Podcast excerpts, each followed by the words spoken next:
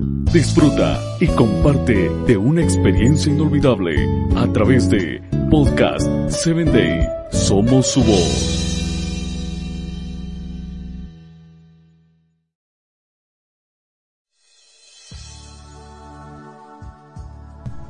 Gracias nuevamente por estar en Hombres de Valor. Es un gusto para mí el que tú estés escuchando este audio. Bienvenido. Hoy traigo para ti la historia de un personaje llamado Jacobo. Pero antes, quiero recordarte a que compartas con tus amigos, familiares y compañeros de trabajo y tú te conviertas en un hombre de valor.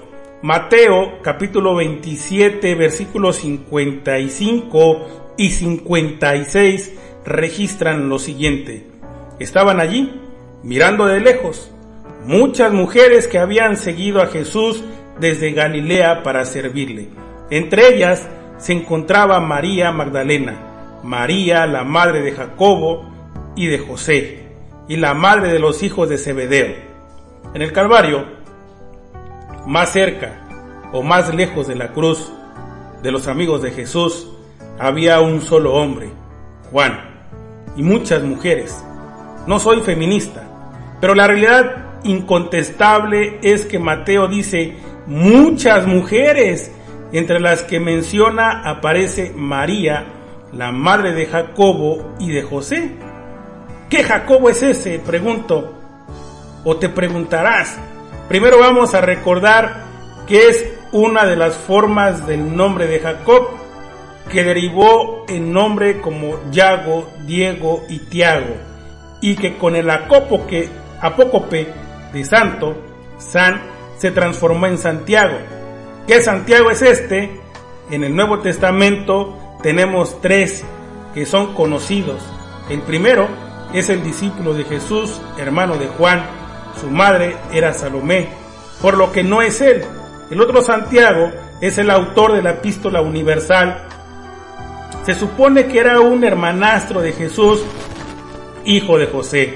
El tercero, que es de quien habla este texto, es otro discípulo de Jesús, del que sabemos poco. La Biblia cuenta casi nada, apenas señala algunos datos familiares, como el nombre del padre y de la madre, y el de algunos de sus hermanos, nada más. Y por lo que nos dice el texto que estamos usando hoy como base para la meditación, él no estaba en el Calvario. Pregunto, ¿dónde estás tú? Se te exige dar pruebas de tu fe. Aunque seas minoría y corras algún tipo de riesgo, no creo que te quitarán, te quieran crucificar. Pero la presión del grupo, la posible pérdida de popularidad, pueden dolerte tanto como un clavo que atraviese las manos y los pies. Jacobo y los demás discípulos no se animaron. ¿Y tú? La buena noticia es que a pesar de la ausencia, el miedo y la falta de compromiso, su nombre aparece en la lista de Hechos uno, que señala a los discípulos que estaban orando en un mismo espíritu, pidiendo al Consolador, a pesar de tus errores. Aún hay una esperanza. Quiero invitarte a que me escuches en mi próximo episodio.